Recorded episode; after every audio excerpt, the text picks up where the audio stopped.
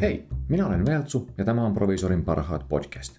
Puhetta työelämästä, itsensä ja apteekin kehittämisestä. Tämänkertaisessa jaksossa tarkastellaan eräitä johtamisen, johtajuuden ja johdettavana olemisen ulottuvuuksia. Aikoinaan uskottiin, että johtajaksi synnyttiin, eikä sitä täten tarvinnut opiskella tai erityisemmin harjoitella. Ajan myötä onneksi myös havaittiin, ettei asianlaita ole ihan näinkään. Johtamista ja johdettavana olemista nimittäin voi ja oikeastaan tuleekin tietoisesti kehittää. Mutta mitä on johtaminen tai johtajuus? Sen voisi määritellä vaikkapa kyvyksi saada muut tekemään motivoituneesti ja koordinoidusti jonkin asian tietyn yhteisen tavoitteen saavuttamiseksi. Eri lähestymistapoja ja tulkintoja on kuitenkin valtavasti. Tämän kuluvan vuosikymmenen johtamisen suuret suuntalinjat onnistumisine ja karikkoinen tiedetään valitettavasti vasta ensi vuosikymmenillä. Julkisessa keskustelussa usein paljon näkyvyyttä saa YT-neuvottelut tai pörssiyritysten voimakas tulosvaatimus. Onneksi todellisuudessa taustalla on nykyään huomattavan kehittynyt työntekijät huomioon ottava yritysorganisaatio. Osa vaatimuksista tulee luonnollisestikin lainsäädännön kautta, mutta erilaisia vapaaehtoisia työviihtyvyyttä ja työkykyisyyttä tukevia toimia on vuosi vuodelta enemmän. Etenkin luovuuden parissa työskentelevissä pienissä organisaatioissa vain mielikuvitus on rajana. Monet tällaiset yritykset ovat sekä työtyytyväisyyden huipulla, että tekevät samalla myös liiketaloudellisesti erinomaista tulosta.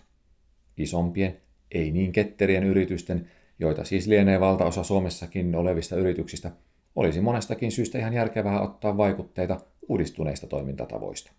Se puolivuosittainen liikunta- ja kulttuurisetelinippu ei inspiroi kaikkia, puhumattakaan itse tulostetuista kiitos hyvästä työstä tsemppauskorteista. Modernissa nykyjohtamisessa ja johtajuudessa termi tennismailla johtaja kuvaa hyvin toimintatapaa. Käytännössä se tarkoittaa pehmeää johtajaa, joka tarvittaessa kykenee napauttamaan pallon voimakkaasti haluamaansa suuntaan. Organisaation navigoiminen haluttuun suuntaan on vaativaa työtä. Siksi yrityksillä on usein johtajia ja useissa eri portaissa. Yrityksen lopullisella vastuunkantajalla, eli omistajalla, lienee oikeutetusti mahdollisuus sanoa se kuuluisa viimeinen sana – vaikka muuten firman sisäistä demokratiaa haluttaisiinkin kannattaa. Jokaisen meidän oma johtamisen tyyli muokkautuu vuosien saatossa. Sysäyksen tyylin kehittämiseen voi antaa erinäiset henkilökuntakyselyt tai suoranaiset johtamisprofiloinnit. Saattaakin paljastua, että kuvitellun ja todellisen johtamistavan välillä on merkittävä ristiriita. Pelkästään tämän ristiriidan tunnistaminen ja sanoittaminen vie omaa henkilökohtaista hyvinvointia eteenpäin. Toisaalta toki ristiriidan aiheuttama alkujärkytys voi hieman masentaa ja tuntua ylitsepääsemättömän hankalalta asialta. Asian työstäminen kuitenkin onneksi johtaa väistämättä sekä oman että myös työyhteisön hyvinvoinnin kollektiiviseen paranemiseen. Pahimmat terävät kannattaa hioa hiljalleen, mutta pelkkä epäkohtiin keskittyminen on tehotonta ja tarpeetontakin. Pidä omien vahvuuksiesi vahvistaminen keskiössä. Toistan vielä. Vahvista omat vahvuutesi. Silloin olet itsesi ja toimintasi ytimessä. Omissa mielikuvissa ja elokuvissa johtajat esitetään usein ulospäin suuntautuneena ekstrovertteina. He puhuvat paljon ja toimivat korostetun esillä olevasti. Ja pukeutumistyylikin on äärimmilleen hiottu.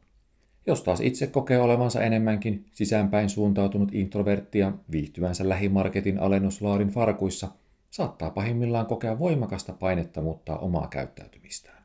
Ei tarvitse. Ei todellakaan tarvitse. Introvertti voi olla aivan loistava johtaja ja ekstrovertti täysin katastrofaalinen.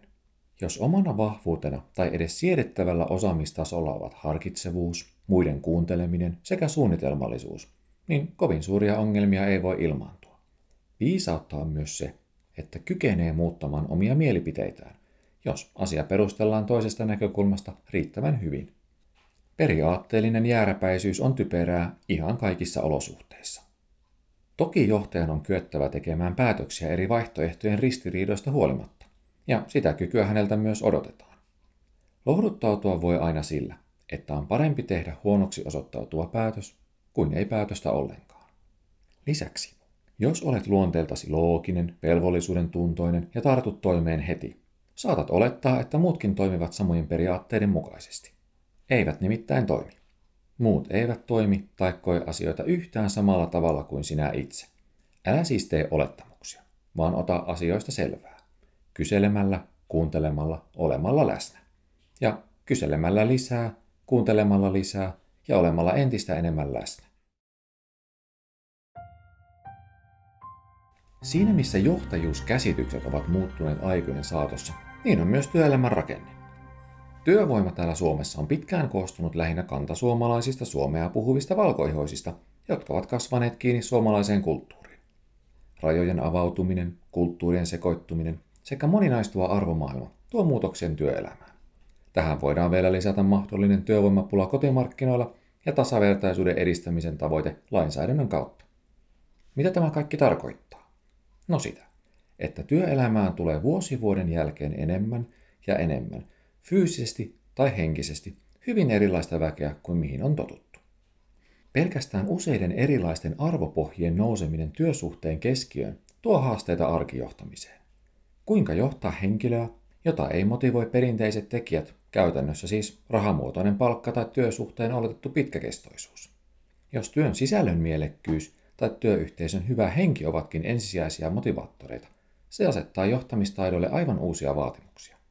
Asenteita ja etenkin omia asenteita joutuu petraamaan uudestaan ja uudestaan. Kliseisesti ilmaistuna vain muutos on pysyvä olotila. Näihin kasvaviin johtamishaasteisiin kannattaa suhtautua mahdollisuutena ja ymmärtää, että tässä on pohjimmiltaan kyse tasa-arvosta ja eettisyyden toteutumisesta. On hienoa, että mahdollisuudet osallistumiseen ja onnistumiseen ovat kaikille olemassa.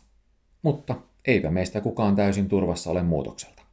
Tulevaisuuden ennustajat ovat ennustaneet, että joka kolmas suomalainen joutuu elämänsä aikana opiskelemaan vielä uuden ammatin tai vähintäänkin lisäkouluttautumaan merkittävästi. Ehkä tekoäly käsikirjoittaa ja lukee tätäkin podcastia vielä jonain päivänä. Seuraavaksi voitaisiin puhua hieman aineettoman pääoman johtamisesta. Aineetonta pääomaa on hyvin vaikea määritellä tai mitata, toisin kuin vaikkapa fyysisiä laitteita. Aineeton pääoma on tietoa, joka voidaan muuttaa arvoksi. Se voi olla yksilön hallussa olevaa tietoa tai työasennetta. Se voi olla verkostoja tai koko yritystä kattavia toimintatapoja. Aineetonta pääomaa on joka tapauksessa mahdotonta kopioida muilta. Vaan kuinka johtaa sellaista, mitä ei voi tarkasti määritellä, nähdä tai mitata? Voiko sitä edes johtaa? Saako kaikkea edes johtaa, vaikkapa ihmisten ajatusmaailmaan kohdistuvina vaikutuskeinoina? Aineettoman pääoman johtamisessa tulisi tunnistaa, mitä se ensinnäkin on. Esimerkkinä voisi olla vaikkapa organisaatiossa oleva erittäin hyvä työilmapiiri, jota voidaan pitää myös kilpailuvalttina. Hyvä henki luo yhteisöllistä. Toisia autetaan eikä käteen jätetä yksin. Hyvä henki välittyy asiakasrajapintaan ja tuo positiivista mainetta. Johtamisen apuna käytettävänä mittarina voisi toimia vaikkapa vuosittaiset työhyvinvointikyselyt. Missä mennään tänä vuonna ja mitä voitaisiin tehdä paremmin?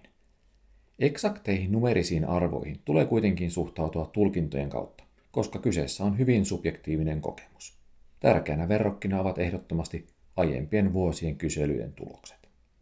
Me kaikki myös tiedämme enemmän kuin osaisimme koskaan sanoin kuvata.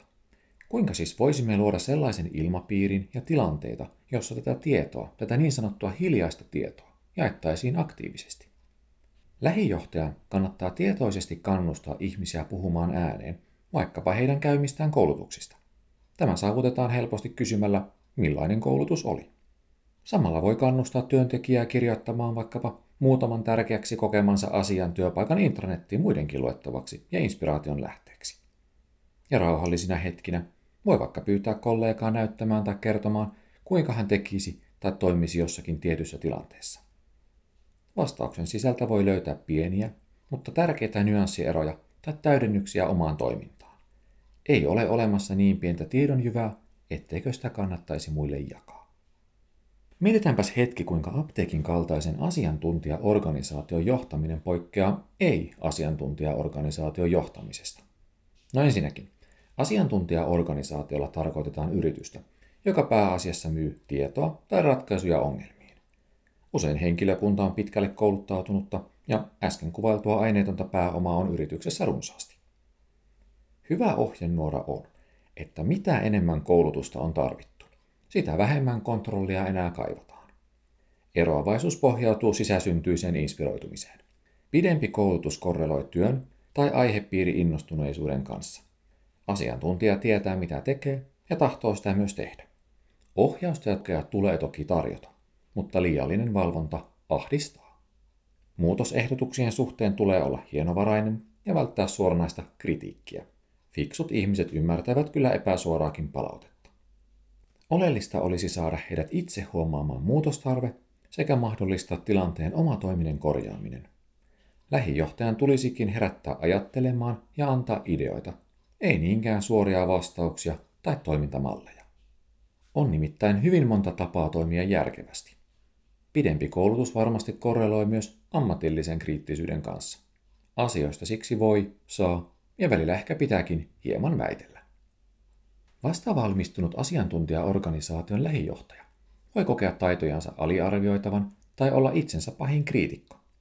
Tästä ei hänen pidä kuitenkaan lannistua. Ajan myötä kokemusta toki karttuu ja sitä kuuluisaa perspektiiviä saa oman toimintaansa. Vähäisestä kokemuksestaan huolimatta, tuore lähijohtaja voi olla loistava useissa eri johtamisen osa-alueissa.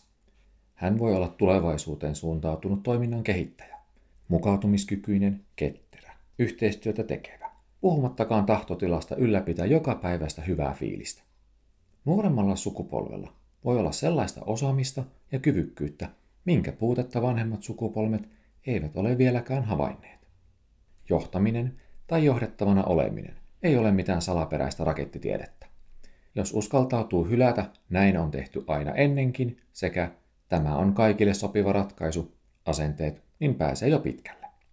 Anna mahdollisuus tehdä työympäristöstä edes hieman oman näköinen. Anna mahdollisuus toteuttaa itseään ja luoda edellytykset työpaikassa viihtymiseen. Huonosti toimivat rutiinit ja käytänteet ahdistavat ja ne tulee hylätä. Luova tuho on joskus sopiva ratkaisu, vaikkakin systeemin muuttaminen hiljalleen sisältäpäin lienee se realistisempi vaihtoehto. Johtamista ja lähijohtajien hyviä käytänteitä on tutkittu pitkään. Vähemmälle on jäänyt alaistaidot ja sen merkitys organisaation menestymisessä. Maalaisjärjellä ajateltuna on suorastaan hulluutta, että yhden henkilön, kuten pomon tai lähijohtajan vastuulla, olisi yleinen työhyvinvointi ja toimiva kommunikaatio organisaation jäsenten kesken. Tietenkin jokaisen organisaation jäsenen, sinun ja minun, henkilökohtainen panos vaikuttaa siihen. Oletko sinä koskaan pysähtynyt miettimään, millainen johdettava sinä itse olet? Lainsäädäntöhän ei niinkään määrittele, millainen hyvä työntekijä on.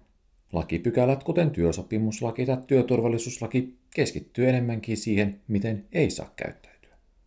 Keskeisiä alaistaitoja on kolme. Ne ovat kyky kommunikoida rakentavasti, kehityshaluisuus ja oma-aloitteisuus. Ensimmäisen, eli toimivan kommunikaation avulla, voidaan ratkaista moni ongelma ja väärinkäsitys, sekä ennen kaikkea ennaltaehkäistä niiden syntymistä. Toimivaan kommunikaatioon kuuluu kyky osata pehmentää pahimmat särmät kritiikistä ja kenties hieman ekstra kouluttaa positiivista palautetta. Toki rehellinen pitää olla, mutta sitä ei tarvitse toteuttaa inhorealistisesti. Tärkeää on pyrkimys kokonaistilanteen parantamiseen.